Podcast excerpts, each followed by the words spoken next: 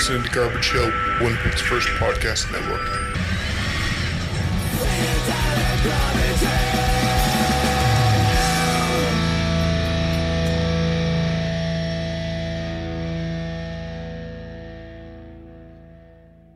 Welcome to Witch Police Radio, an interview podcast that focuses on all corners of the Winnipeg music scene.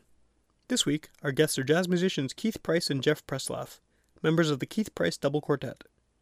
Perhaps best known for an improvised reimagining of the soundtrack to The Good, the Bad, and the Ugly, the Double Quartet recently released its fantastic debut album. I listened to the record before doing the interview and I enjoyed it, but after sitting down with Keith and Jeff, it really gave me a better appreciation for what I was hearing, and after repeated listens, it's become one of my favorite albums of the year so far.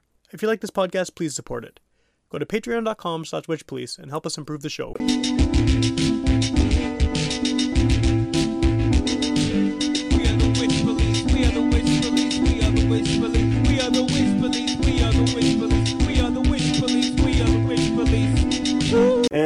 Exchange once again in, uh, what is this, uh, studio? Loft?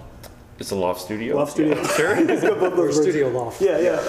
And um, yeah, we're here uh, to talk about the new album by the Keith Price Double Quartet.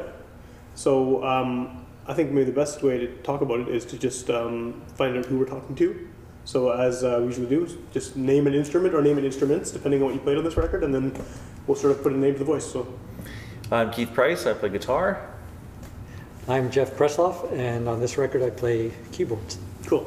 And uh, obviously there's six more people who, are, who aren't here. So I don't know if you want to just name them to sort of. Uh, Oh yeah, there's Neil Watson on saxophones, um, uh, Jaime Carrasco on drums, Kevin Waters on drums, Dallas Ninatiafco on keyboards and synth, uh, Julian Bradford on bass, uh, acoustic bass, and Marty Thiessen on electric bass. Cool.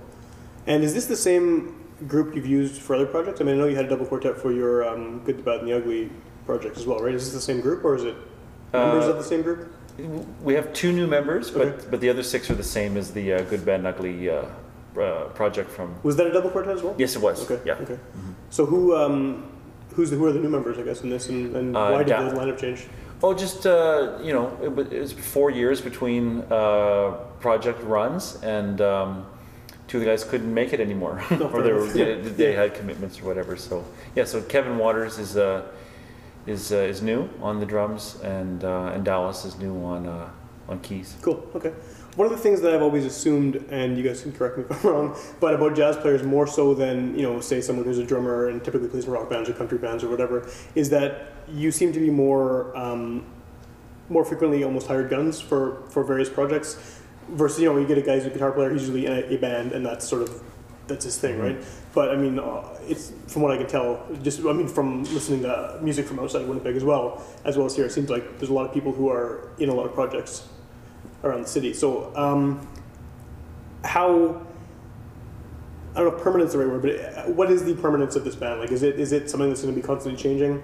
Um, you know, are you going to put on anything else after this record? Is it going to be a, a ongoing unit, or is it sort of just this is what it is for now, and these group of eight people are going to play together? Just to kind of put it in context. Right? Oh yeah, uh, yeah. You know, it's probably kind of it is what it is for now. This is kind of maybe the second lifespan of it, and then, you know, we'll, I'll probably put it away after this album for a while, and then if there's an opportunity to do something again, I'll phone the same eight guys, Right, see right. how many or seven. Obviously, I won't phone myself. Well, you can. if you want to. I could, but why? Well, I think you should check with yourself first. Yeah, first if. I'm into Really it, good, I'll follow the other seven, right? And then, yeah, and if, if I need to, you know, make a replacement, then I'll try to make a re- know, Right, replacement in the next, you know, incarnation of it, I guess. So, what is the I guess the time span of this for now? I mean, I know you have some shows coming up. You have the uh, at the time we're recording this, you have you know the CD is about to come out. Um, you have a jazz festival gig. You have Yep. um, Rainbow Trout. Yep. And so, is there anything else? Is this is there a lot of shows kind of booked around this group? There's nothing after that. Okay. Uh, but we did uh, a Winnipeg show in April uh, where we uh, uh, did the Good, Bad, Ugly again. Right. And then we also did some some touring and just uh, played some shows out in Edmonton. Okay. Okay. So this is kind of like a six month lifespan. We, we we recorded in February, so yeah, it's like a six eight month lifespan of the band again. is that fairly typical? I mean, I guess a question for either of you. For, Actually, it, it's fairly not typical because usually the lifespan is shorter. Right. Oh, yeah. Yeah. You can imagine, yeah, yeah. Like one show, right, Right, or something. right. Yeah. Or one recording, I guess, right? One Yeah. session, yeah. Mm-hmm. yeah. Yeah. So, what uh, is this just because of the album that you kind of want to make this more of a again, I'm not trying to imply that it's a permanent unit, but just more of a thing that, that, that plays more shows, m- tours, things like that. Uh, well, it was yeah, it was fun to do the album, and then of course you want to play, and it was I wanted to do the good bad ugly thing again just Yeah. to, for fun, and so yeah, it just kind of worked out that it's kind of living a little bit longer than just a, a one one night only thing. Yeah, I mean, we usually don't choose for things to be one night. only, Right, right, right? yeah. It's just, just the way of the world. But Yeah, um, yeah, and then there are there are great benefits to keeping a unit together musically. Yeah, sure. I mean, it's just you know, I mean, even even from with this kind of band, even from one night to the next, yeah, it's you know, it's a really sh- sharp increase in empathy and, and ideas. So when when this is being performed live, how much of it is? I mean, people are going to hear the record; they have an idea of what the songs sound like. How much of it changes from night to night? Is there is there a fair amount of? Uh, it's, it's it would be very very different Yeah. in a way. I mean, not drastically. Like all of the the writing I did was very minimalist. Okay. Uh, each piece is kind of like a seed. Some of them are only four measures long, and then you throw it out to eight people, and Right. you have a conversation and see what happens. So the seeds are all the same, but what it grows into every night could be different. okay, and has that It will be happened so far too? I mean, Oh, yeah. it's- Definitely. Absolutely, absolutely. Definitely. Uh, I mean, it's not like one night it, it'll be hip hop, and the next Well, night course, it'll be. yeah. Although that could something like that could happen, you know. But uh, but so yeah, they sound similar, but they'll all they'll always look different. It'll always be organic in the moment. Fair enough. of, uh, So how? Um, I guess how did you determine then which would be the version that got recorded? Because I'm sure you've probably gone over this prior to recording it, or was it just the one? This that was that. Was, Actually, Well, we did. We, we had a couple of rehearsals. yeah, right, we- we, we had one rehearsal. Okay. That's right, one rehearsal. And we didn't fully play any of the songs. I mean, Okay. we just kind of like looked at the seeds, and then in the fair recording enough. studio, we just we just played. And once we got kind of warmed up, uh, three of the five tracks in the album are the one and only take Oh, wow. that were That's actually cool, done at all. And how many takes of the other ones? Were there a few that were multiple, or? One one song had three takes, another song had two takes, and then after that was just one take only. That's cool. So how do you? Uh, I mean, now that you've kind of had time to live with that version as as, a recorded version, and you- you've played them more times, like, how do you feel about the way it's developed? So the songs that have kind of maybe changed more drastically than others. Is uh, do you kind of wish like is there ever a oh I should have recorded that version because it has like a, di- a very different feel or, or something about it than No, no, I, I was I was always prepared for it to be uh, as raw as that. right? Uh, some of the tunes that we recorded that we didn't release, uh, by the time we, we were touring them, they sounded better. And it was, oh, it'd be nice to now record some of the Right. other ones. But yeah, maybe that'll be three, you know, double quartet 3.0. Right, right, Yeah. right. So I, I guess I mean like you mentioned that you have uh, the seed of the songs, and that's kind of where it starts. But for the I mean I'm saying for the rest of you, you're the only one here. But Right. so please speak for your uh, fellow Sure. musicians. But how, what do you do with that then? Like how, how do you how, how do you make your contribution upon hearing what the seed of the song is, and how do the rest of you work together to kind of further develop that? Along Yeah, well, it's, it's kind of like, um, it's kind of like what we're doing here, right? Right. In other words, there's a common language. And, and once you have a topic of conversation, then you kind of know what to say. right. Or, you, or you, not that you know what to say, but you know what, you, you know, there's a cloud of possibilities sure. and pathways that you could follow. And, and it, a lot of it's quite intuitive, but some of it's quite explicit, right? Like if the groove goes a certain way, Yeah. then you know what you're used to doing on your instrument in that situation is kind of a a starting point, Okay, right? okay. And if the if the harmony is configured a certain way, then you know that in some sense you know that draws certain lines around what you're doing, but it doesn't necessarily constrain Right.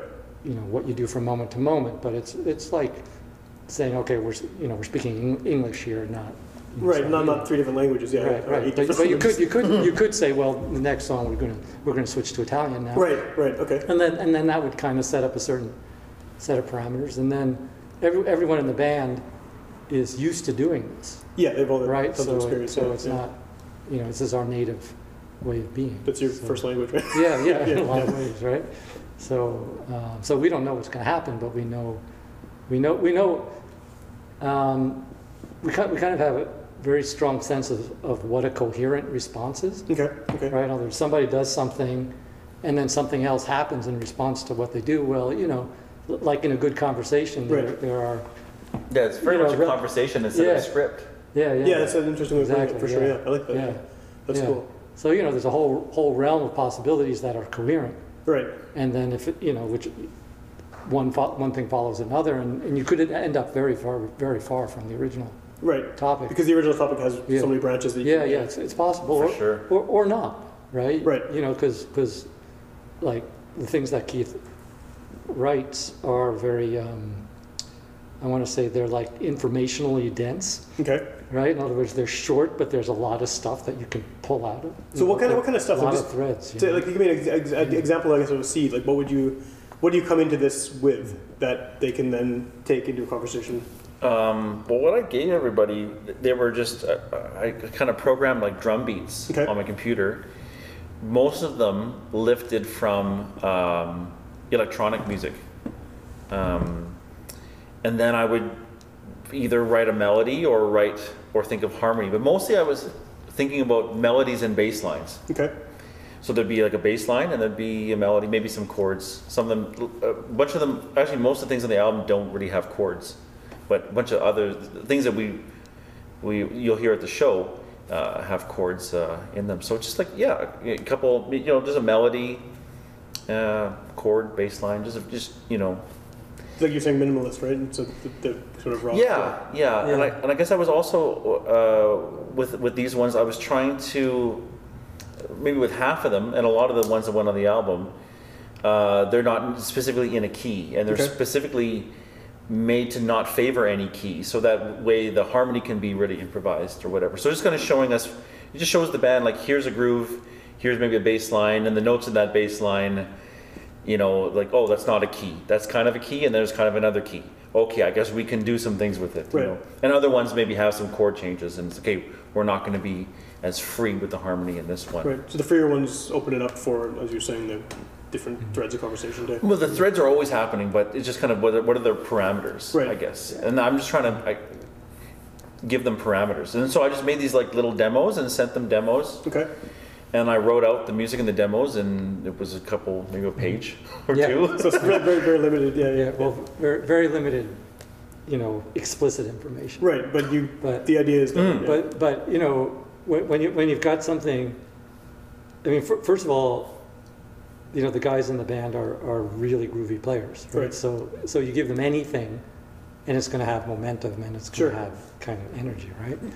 Um, but then like this, you know, and any, any particular unit of thing has, has, you know, can, can be cut up and heard in all kinds of different Right. ways. And each one of those things can be something that you then develop. okay. So it's not. Yeah. Right. Right. Right. Makes right. sense. And, and, and, and the other thing that, that can happen, which does happen, right, all the time, is, and, and I'm, I'm particularly um, guilty of this, is like, I, I hear it going a certain way, and I think, well, what's the opposite of that? Okay. And then I do that. to kind of Right. throw it in a different Right, direction. right. So now we have the thing and its opposite. Oh, cool. Right, and now there's this whole negotiation that you can do between those Right, yeah, things, yeah. and that, that becomes a whole other. But didn't George Costanza have like great success from doing the opposite of his intuition? Well, exactly. One episode, right? right, right. So, Not what I expected to come up. see, well, that's an There example. you go. yeah, this conversation goes in a weird direction, right? Yeah.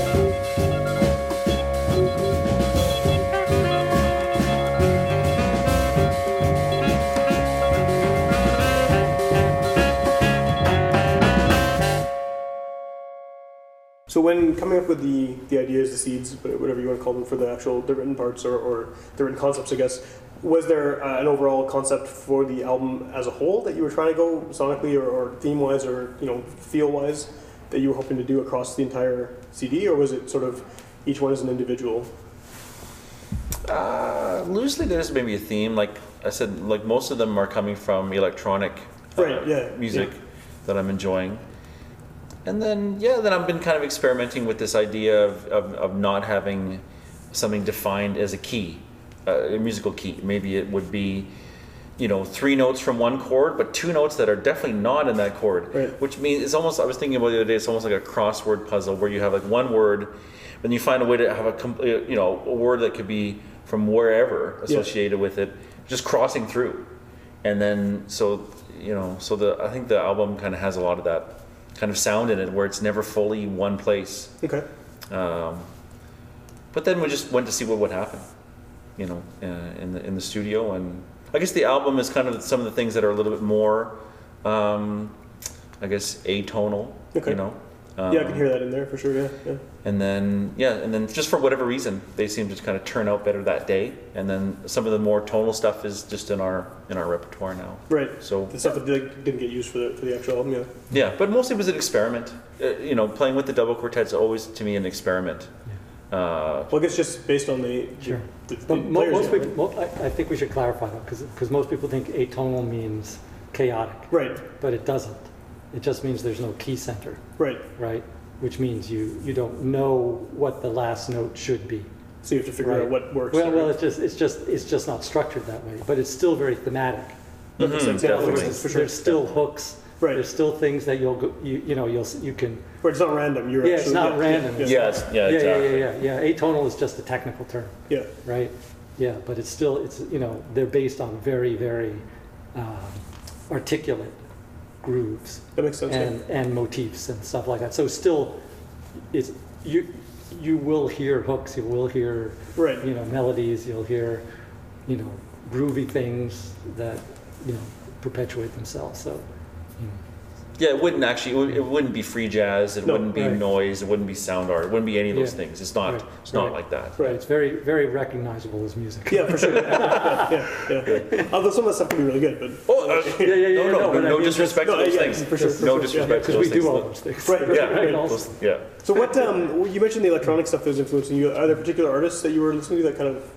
Uh, Figures Boards of Canada is like one of my favorites of all time. Ten years I've been listening to them and always coming back to them. It's just great.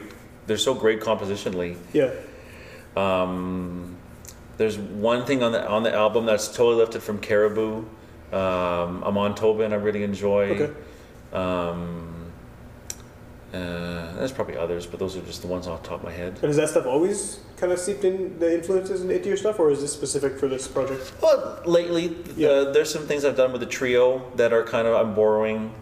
Just some of those, maybe boards of Canada, the way they can be so minimal and so melodic. Right. Uh, but it's something that I, I just kind of realized lately. I kind of looked at what I was listening to and realized that you know, actually, yeah, I do like electronic music and a lot of it, and I have for a while. I just kind of maybe underestimated, like, oh yeah, I'm a jazz guy.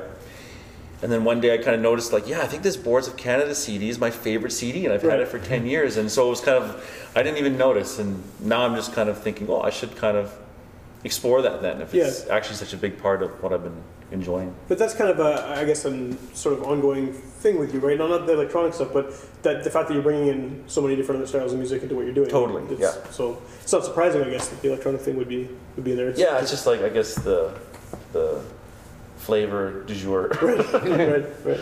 And so for the rest of you, I mean, I, I feel bad keeping the re- rest of you Yes, as one yes, of you I- here, but represent the rest of them. since you are the only one They are, here, they are speaking through me. yes, yes, right, right, Yes, I'm right. channeling. Um, so when that, I mean, when that stuff influences, influences the writing, Yeah. does any of that come through into what you're hearing when you're hearing the demos, or when it's being when it's being explained to you? Kind of, uh, you know, here's here's the, the idea for the song. Yeah, I, I actually, you know, Keith suggested some things to listen to, Okay. and so I listened to So just to get And, uh, the idea of the feel he was going for, sort of, or Well, just to have an idea where he was coming from, right? and um, I didn't think any of it was better than what we did, but nonetheless, Well, it's probably good. It's I, probably good. I have different tastes. That's all good, though. It's all good. And some of the guys might not have even listened to the, uh, Yeah. you know, some of that But, stuff. but all, and- all of it's connected, right? So, Sure, yeah. so when, so when I, you know, when I, when I, you know, I'm, I'm like a generation. Right. older than most of the guys in the band, right? Okay, So, yeah. so like this, when, when I reference this stuff, it's all Miles Davis. Sure. Like, you know, Miles Davis, uh, Bitches Brew, Yeah, yeah. yeah. you know, Electric Band, uh, Herbie Hancock from the 70s, um, you know, Keith Jarrett Quintet from the 70s. Right. Um, so that, that's like my frame of reference for this kind of, this way of doing things, Right. and which is like completely compatible. Sure. It's just a sure. generation later doing. Yeah, yeah, right? yeah. It's just, it's just the material changes and morphs a little bit, but it's, it's, it, you know, it's all, yeah, it's all accessible. It's all easy to get to. Okay. Um, the show you're doing at, at Rainbow Trout, have you played there before? Yes, we did uh, four years ago. How did it go over? It just seems like I was looking at the lineup. Oh, they it's like, us. All these bands make sense. Like, that's going to be cool. Like that's you know, Yeah, Yeah, I think they enjoyed us. They totally we loved loved us, it. yeah. Yeah. We, we loved it, you know. Yeah, yeah. that's probably a different audience than you usually have, right? Or is it? Completely Yeah, different. very different. Yeah. And that's why, for me, it's I'm thankful to Yeah. play there. Yeah. Because I feel like especially the double quartet is could be really accessible to lots of uh, omnivorous music listeners. For sure, yeah. right, Well, you that's know? such a diverse lineup anyway, right? Absolutely. Yeah, Yeah. exactly. And I love that, and we've talked about that before about Yeah. being a great thing. So it's like, yeah, we'd like to perpetuate that, uh, you know, cross genre Yeah. Yeah. pollinate, you know, or Yeah, just yeah, or just mean, breaking down those bar- those barriers that they're, they're not useful. This music sits well in a lot of different places. I can see that, yeah. Yeah, Yeah, so we're happy to be part of it. It's gonna be great. How much fun is it to actually travel with the size of the band? Oh, it's awesome. Is it is it Yeah. is it a It's pain in the ass or is it actually Well, man, we were so lucky on this last tour. Nothing, nothing went wrong on the tour. My- The budget worked out for me perfectly. I was like, I couldn't have asked for a better trip. We had two two rented vehicles, and, Yeah, I guess you'd have to, right? Yeah. yeah. and uh, had very gracious in-laws. you know, they put up the whole band more or Oh, less. But uh, no, it's fun. It's fun. It's worth it. It's, Yeah. it's worth it. Even just when we get to rehearsal and I, and the two drummers and the two bass players all start playing together, I love this heaviness of the of the rhythm there. Yeah. I could just listen to the four of them go. Yeah. You know, why don't we have more drummers and bass players? Those are Yeah. some of the most exciting parts of it, right? So, yeah, so it's worth whatever hassles uh, Okay. having eight people. Is it a deterrent at all from touring further with this size of a group? Like, I mean, Yes. the costs, I imagine, would Oh, be yeah, uh, yeah. Pretty really prohibitive. Yeah. really. Yeah, we'd have to get this this last one. We were able to do it with the uh, with the support of the of the of the jazz club in Edmonton, the Right. Yardbird Suite, who are amazing. Other than that, we'd have to have uh, Canada Council touring grants uh, Just to be able to to be able to do anything else Yeah. besides that. So maybe we'll, we'll apply and see if we can do that. But yeah, it would it would be necessary. And then I guess a follow up to that is.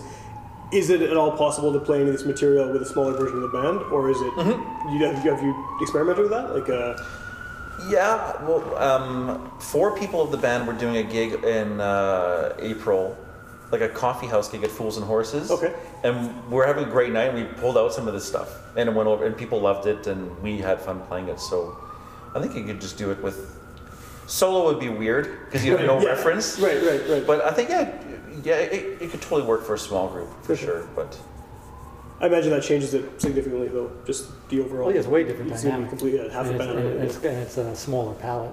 Right, And right. It's also Yeah, but imagine having you know three, four people around a dinner table, and then Yeah. like when you get together on like Thanksgiving, you have eight. The whole family Or- or- around yeah, Yeah, it just yeah. changes. That's that's just the way it changes. Right, but you can still be talking about the same subject, just to go back to the conversation metaphor, right? Yeah. Yeah, Yeah, but but there is something really quite um, um, on another level Right, when you yeah. have the double rhythm section. Yeah, but yeah, for sure, for yeah, sure. that's just yeah, yeah. Yeah. it's my favorite part too. it's, yeah, Like you're that- just saying, yeah, Well, yeah. that's that's what really makes it special. Right, right, because it'll, Yeah. that makes sense for sure. Because a lot of bands that will have, you know, even like four or five horn players and Right. multiple guitarists, sort of. But yeah, the double rhythm section is, is fairly unusual, I guess, in general. I mean, not necessarily for jazz, but just Yeah. you know, most people people at Rainbow Trout aren't going to see that with any Right. other band. I don't think so. Right. Yeah, For example, probably, like, yeah, probably, yeah, I'd say must it must be fun to, to set that up. yeah. Just the, the stage setup must be. Uh, Oh yeah, yeah, it's, Yeah. it's totally cool.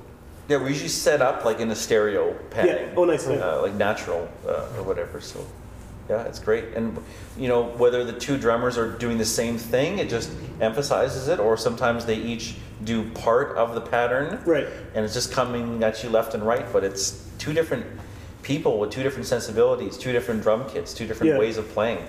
Like the, the two drummers, Kevin and Jaime, on the album play drastically different. Right. And I love it. I love it. But it. works, yeah. yeah. Mm-hmm. One of the things I always wondered about the idea of a double quartet, because it sounds, I don't think this is what it is, but it sounds like you have two quartets and you just smash them together, but it's not, right? I mean, it's not two separate groups. It's everyone is the, the full the full whole. Are there certain people who have played together like frequently and are, are pretty in tune with each other? Well, for sure. Like Jaime and Marty have a 20, 30 year history. Oh well, okay. And Julian uh, and I have a almost 20 year history. Right, yeah, you mentioned Yeah. him in last And then you sure. and, and Jeff and Julian play together in all kinds of different ways. Okay. And then Jeff and Neil play in the in the uh, Winnipeg Jazz Orchestra together. And So that helps, obviously. there's, there's tons of uh, yeah, yeah, we've all. The, the only person I was playing with for the first time was Marty. I mean, when we got together Mhm. four years ago. yeah. Right. What's, Yeah. Sorry, go, go ahead. I was gonna say it's, it's funny because I uh, I frequently just in doing this show for as long as I have been, there's a lot of people that I keep seeing in various episodes with different groups. I mean, regardless of what type of music it is, you could have someone on one year and the next year they're back twice with two different bands. And I always think of the Winnipeg music scene as being extremely incestuous in that way, where everyone's in each other's bands. But the jazz scene, because it's smaller, like a smaller subset of that, seems like it's even more to the point where everyone's on each other's records. It's just it's. Well, all jazz scenes are like that. But yeah, it makes sense. All Yeah, jazz yeah scenes for sure. like that. That's the nature of a jazz scene. Right, because you're all individual players who Yeah. fit yeah. into each other's Yeah. projects. Yeah. Yeah. That's yeah. That's, uh, yeah. I guess I guess it is. Yeah. yeah. So who um like uh, do you think that this this CD is gonna gonna attract? I mean, obviously the Trout audience is different from maybe the the usual jazz audience, but do you think there's is there anything sonically about it that you think will appeal to an outside audience, outside of jazz audience? Oh, absolutely. That uh, Absolutely, yeah. and then I guess the follow up to that would be what what about it? Do you think it works will work on a, on, a, on a level that people who maybe have never given jazz a chance and wouldn't even think to listen to this will hey yeah, pick it up and you know get something from it. Well, like for starters, since everything has been taken from electronic music, like everything's danceable, Right. For sure. Yeah, Right, so- super groovy. Right. Everything is danceable. Yeah. Yeah, so you can get that kind of element. I guess yeah, that, that would probably go well with Trout too. Yeah, I, I, I mean, maybe they won't dance, but if they do, like that would be that would be awesome. So Yeah. that's that, you know, uh, like so that you know that would hopefully be one one facet. Uh, And there's a lot of hot playing on it. People Right. like hot playing. They do, they you do, yeah, yeah, So Yeah, it's almost exciting. In any genre. They just Yeah, it doesn't like- matter what it is, They for like sure, to yeah. see people who are burning. You know? yeah, yeah. Well, I guess a whole eight people doing it is, Yeah, is yeah. maybe even better. Right? It's a step up. Yeah, Exactly. yeah, yeah, and I mean, it's like I don't know, it's it's kind of and as- aesthetically, it doesn't sound like a traditional jazz record, Right. Which those are great, but and maybe people have already kind of heard that or think they've they've heard that or they're not willing to give that a chance. This doesn't have that kind of aesthetic. Yeah. uh, somewhere some kind of rock, funk, electronic, experimental, a little bit. Uh, so I don't know. I, I, don't imagine it would be mainstream. No, in any that's not what you're aiming for anyway, right? But So, like yeah. uh, you know, I think of anyone who listens to campus and community radio, I think anyone would, might might enjoy it. Right, because they're already attuned to the, they can hear something that's unusual just yeah, or just, the just, just the variety of, of Right, music. You know. I, so I, I think all those types of folks, Sure. you know, real music geeks. yeah, yeah, well, for sure. as well as people who could maybe want to, you know, dance to it. That would be awesome. Which is hopefully people listening to the podcast are music geeks. Well, yeah, hope, we hope so. Most people who tell me like that, us. yeah, most people who tell me they listen to other people in other bands anyway. So it's, I mean, Oh, it's- okay, it definitely uh, appeals to people within the music scene, which is which is cool, right? But, Yeah, um, Mm-hmm. awesome. I had a question for you, and I, when I just was saying that, it popped into my head. But I will think about it in a minute. um, oh yeah, I was to ask you about the. Uh, this is self-released, right? Yes. And um, it's all. It looks like you're doing all of the, uh, you know, promotional stuff on your own DIY, everything like that. Um, how how much work is that to release this album? Because I mean, in other genres of music, that's kind of the the norm, right? I mean, punk rock, for example, people are putting out CDRs, tapes, whatever, and that's just how you do it. You don't even think about working with a label.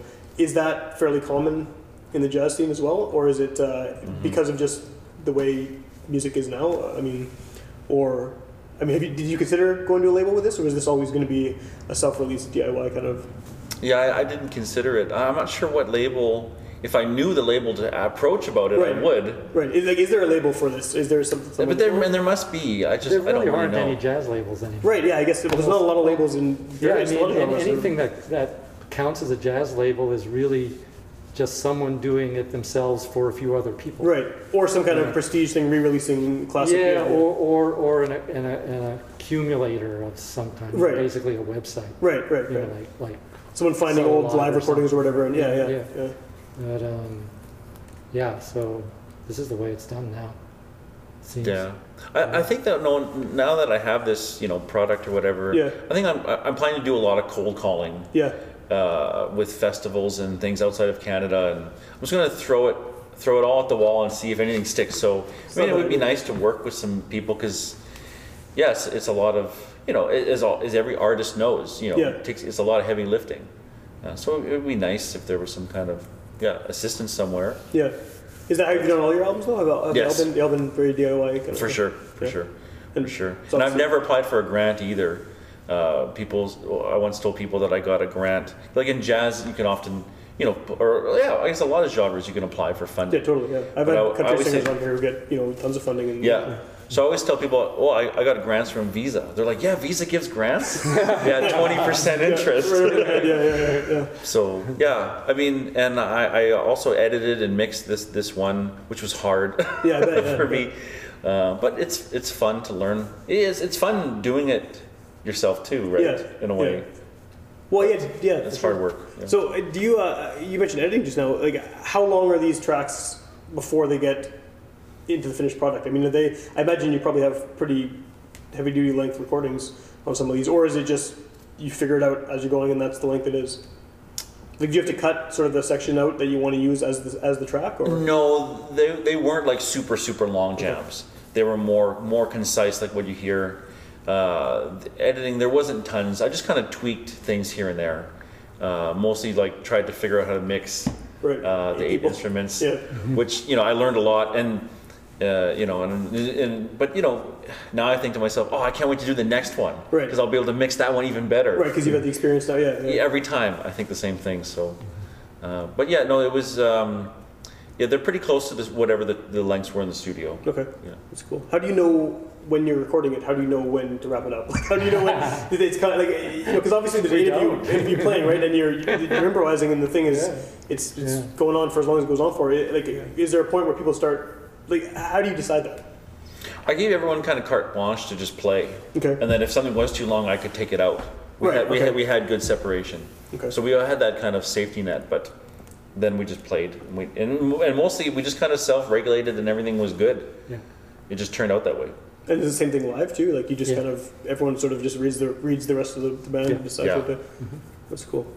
Because it just it, I, I've come up um, recently a few times uh, with some people playing instrumental music, not necessarily jazz music, but uh, and it's the same kind of thing too, right? Because if you're playing a very sort of more typical pop rock whatever song, it's got a very o- obvious structure that everyone can kind of recognize as you know verse, chorus, verse, bridge, whatever, right? But this is a lot more open ended and and it just seems I always wondered about that because there's not a obvious ending necessarily to the listener where you know okay last chorus they're gonna fade out or whatever it's gonna end right? So yeah it's just uh, something that I always think about like how do they how do you figure out that this is over? Or yeah even even the sections of it I mean it's it just it seems daunting But again, though, it's still back to the uh, conversation analogy. right yeah I know it makes All of a sudden, you're, you're, you're just all of a sudden in your mind, you're like, why am I talking so much about the weather? I need to, I need to shut up for a minute. right Right, exactly. And you know, you just you just do that. You know, Right. you just do that. Hopefully, right, right, right, Hopefully, we do that. Right. And, and there's, a, there's such a long tradition in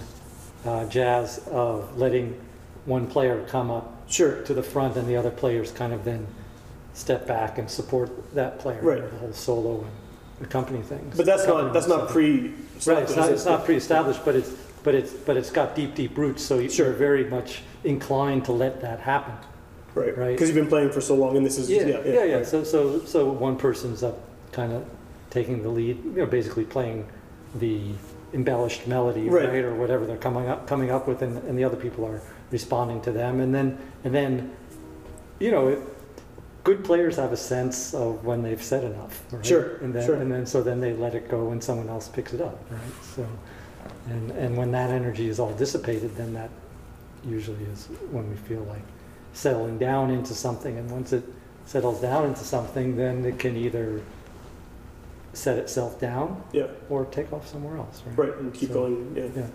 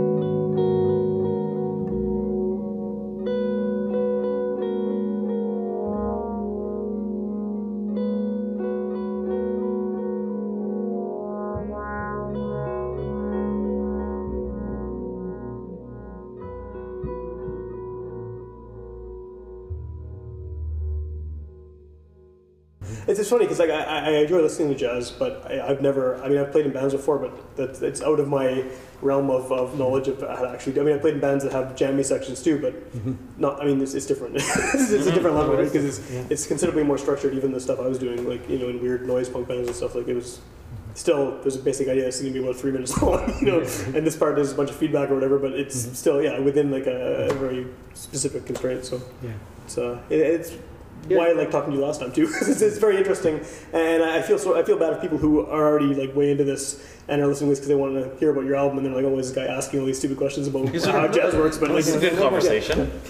It's good. It's good conversation. Yeah. I don't think it's as different as you might think. no, it probably You know isn't. mean? It probably isn't. Because Yeah. there's like a continuum of there's like the, the composition improvisation continuum, Yeah. right? So like on one side, there's like you write down every single note, Yeah, which is kind of the classical model, and then Right. on the other side, there's the complete free improv thing, right? But there's there's an entire con- continuum, you know, between between that. Sure, yeah. So, you know, the the thing about jazz, especially the kind of jazz that we're doing, is that you can you have that whole spectrum right. to work with, right? You, you can go from like like big band music where pretty much every note is written, Yeah, yeah. all the way to Ornette Coleman where nothing is written down, Right. Or even, or you know, or the kind of stuff that we do where nothing is preconceived. where Right. You just start playing and see what happens, right? But then, you know, every increment between those two um, points is available. Right. There's a lot of Right. there's a lot of them. Right. A lot of Right, stuff. right. So, so you could have, you could have something where, you know, some of it's written down, and then you say for two minutes we're going to jam, and then right, you, you and then go back to the right, which is what yeah. you're talking about. Or you could say, you know, something's written down or something's predetermined, and then we just work with it until it seems to have had its natural life. Right. Right. That makes sense. Yeah. So with the uh, the stuff that, that didn't make the album, is that do you still have those recordings? Like, do you, are you are you holding on to those for a future?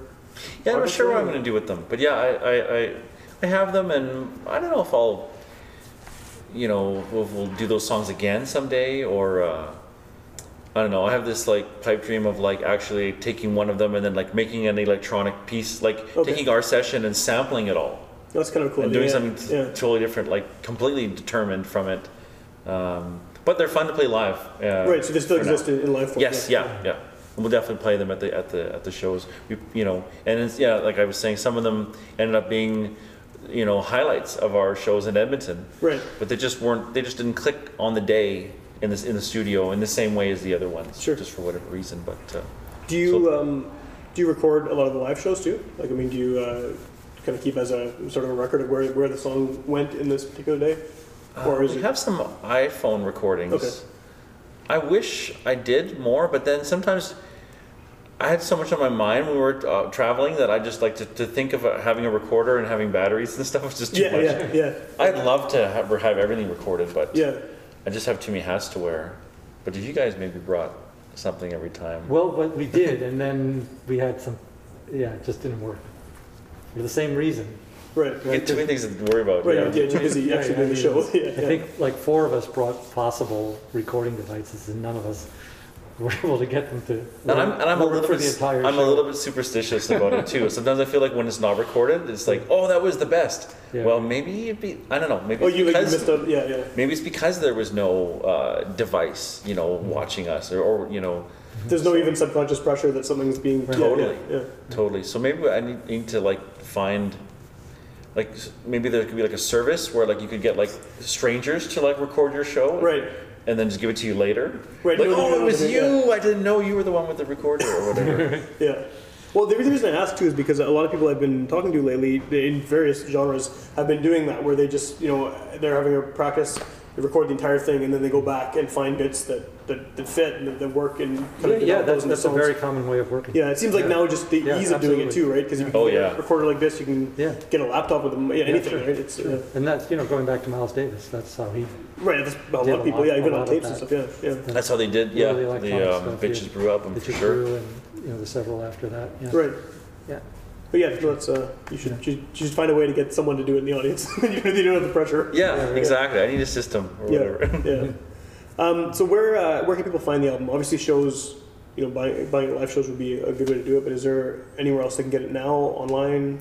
Uh, well, it's gonna be uh, the iTunes pre-sale is on the 16th of June. So by the time this comes out, that'll already be Oh yeah, and then so yeah, and then it'll be on Spotify, CD Baby, and iTunes Cool. for digital, and then physical will be at shows, and probably physical at uh, McNally Robinson. oh awesome. That, that seems like a good fit. They Yeah. have a pretty big jazz section. Yeah.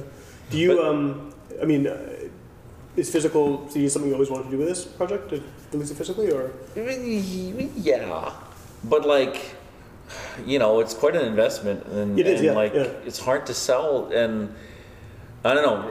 Uh, I'd love to make LPs, really, but like with my budget.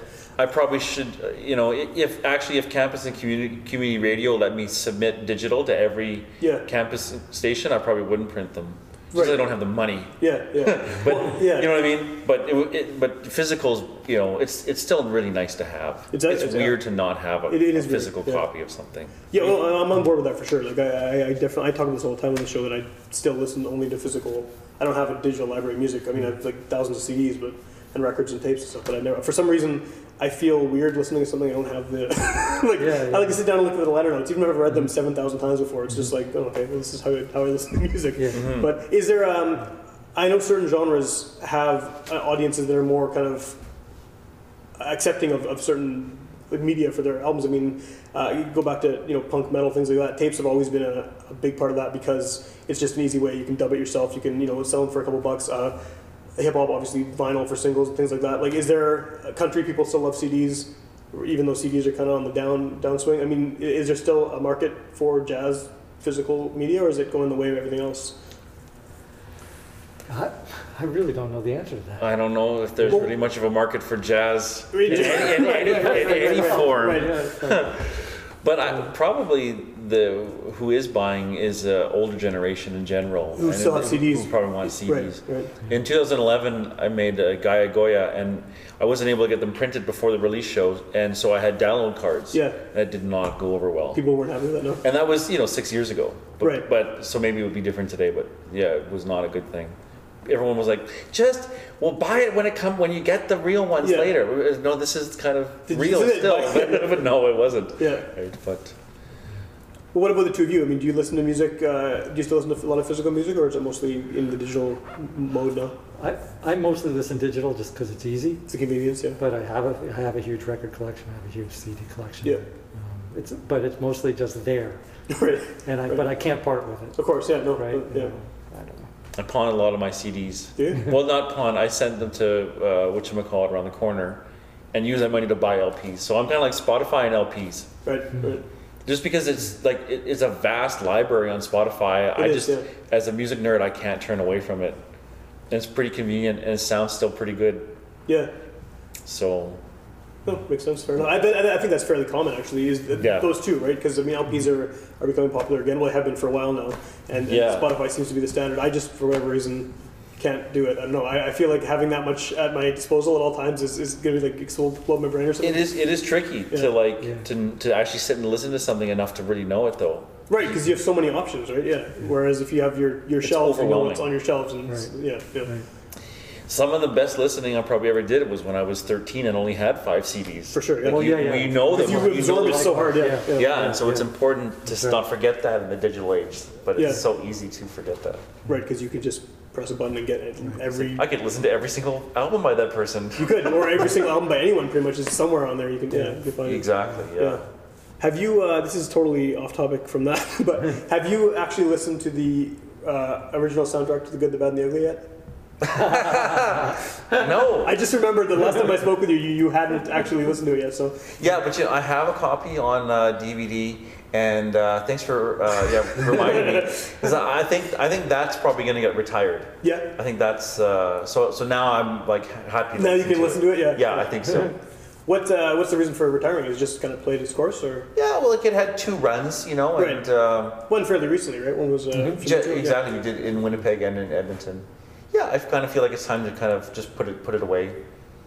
Um, and like, I don't know if I'm getting old or now that I'm a father, the violence of the film bothers me in a way that it didn't bother me five years ago. Right, right.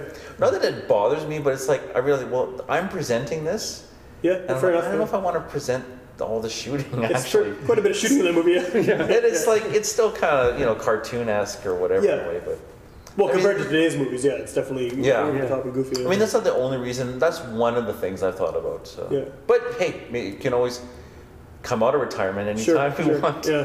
Do you think listening to the real one might influence if it comes out of retirement again? Like, is that going to ruin it for you if you finally, you know? Well, there and- maybe, maybe, and I know that it's so iconic that I'll just probably just shake my head and go like, "Oh, I can't believe I ever." Right, you my, thought- my, You had the audacity. Yeah, I know. That's my wife was like, you know, like, like, are, are, you're kind of a jerk if you're like redoing that film, aren't you? I kind of like. I forget what word she used, but you know, so yeah, I kind of just felt kind of feel silly for myself Yeah. probably when I listen to it. But no, it's good. I like the idea of taking something so iconic and just avoiding it, like being like a, you know completely away from the actual thing and doing something because it's It was, most just, it was just kind of for fun, Yeah. our, an art project, you know. yeah. So it's a cool idea. Well, I think a lot of people know of you from that too. I think that's I, I don't know if that's reflected in people who are coming to your shows and are talking to you about your music, but I mean I definitely know people who have heard of you because of that project, and then I've like been oh hey I heard that guy on your podcast he did that thing I saw that you know whatever yeah so Oh, right on. It's, uh, I guess it gave you a bit of notoriety, maybe, within the spaghetti Western community. if, there's such a Well, community. you It's a would great think the spaghetti western community would want to string us Yeah, up. that's true. yeah, yeah, yeah, yeah. They, Yeah. yeah, they might be the most vocal against it. Yeah. I read the comments section. Uh, there was a little blurb of it in the Free Press four years ago, and Yeah. the, the comments were ruthless. Really? of, a, of a young man who doesn't pay like dues to his older, like the older yeah. oh yeah, I can see that. Yeah, but yeah. it's all good. Yeah. Maybe we'll do another film. My uh, What else haven't you seen? haven't you? yeah. You look through that top 100 movies of all time in- list or whatever. Yeah. Special in, specialize in Morricone sound Yeah, yeah, just- that we don't know. do another one. Yeah. We see a lot. You got a lot to choose from there. Yeah. Yeah. A friend of mine said uh, Lost in Translation. That Bill Murray. Oh yeah. Oh, yeah, yeah, yeah. yeah. I've seen it, but long ago that I forget it. So. Yeah. Not enough that. action. No, no. I- I no. love Well, then the music would be different, though, right? Yeah, I guess. But good, good, the bad, and the ugly. It was. I mean, for me, it's like I remember when it came out. I wasn't allowed to see it because it was so violent. right? but, but it's so beautiful. it is. It's, yeah, I mean, the, the and and without the soundtrack and without the dialogue. I mean, there's no dialogue either. Then it's all just Yeah. visual. Well, and there's a lot of scenes that have no dialogue in that movie. Anyway, Yeah, there's yeah. a lot of like long scenes that are just you know it's just, So just music. So It's it's a little surreal, but but it's a very very absorbing experience. Yeah. Like you know, I, I had some friends who came to the show, um, the the recent show, yeah, um, who knew the movie quite well, and they just were totally absorbed in it in a completely different way. yeah. You know, much more like a like a trip. Yeah, fair enough. It reminds me of that Pink Yeah. Floyd thing with um, Yeah. Alice in Wonderland, right?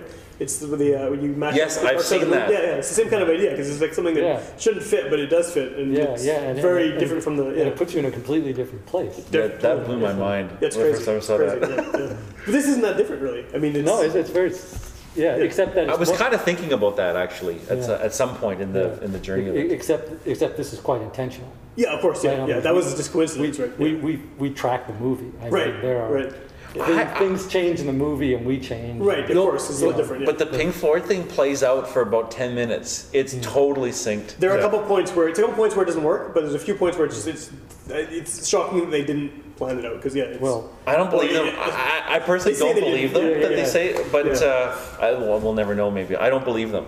I think they did it. It seems very as a starting point, maybe, but Yeah. maybe not. but, Maybe but it's it's just not part of the aesthetic here that we didn't know. right, of course. Yeah, yeah. You knew full well what was going on. Yeah, Right, yeah, I mean, yeah. there's no, there's no pretense that. we're- right. Yeah. Well, Yeah, But, it's, but there's still a lot of improvisation. sure, yeah. It's, it's, Oh yeah, and actually we didn't. I didn't write that much for it, anyways. We're mostly just watching and reacting and playing yeah. it together. So did you have it just on some TVs while you were you know, just sitting there and mm-hmm. kind of go to going with whatever came up from it, or with, I mean, how?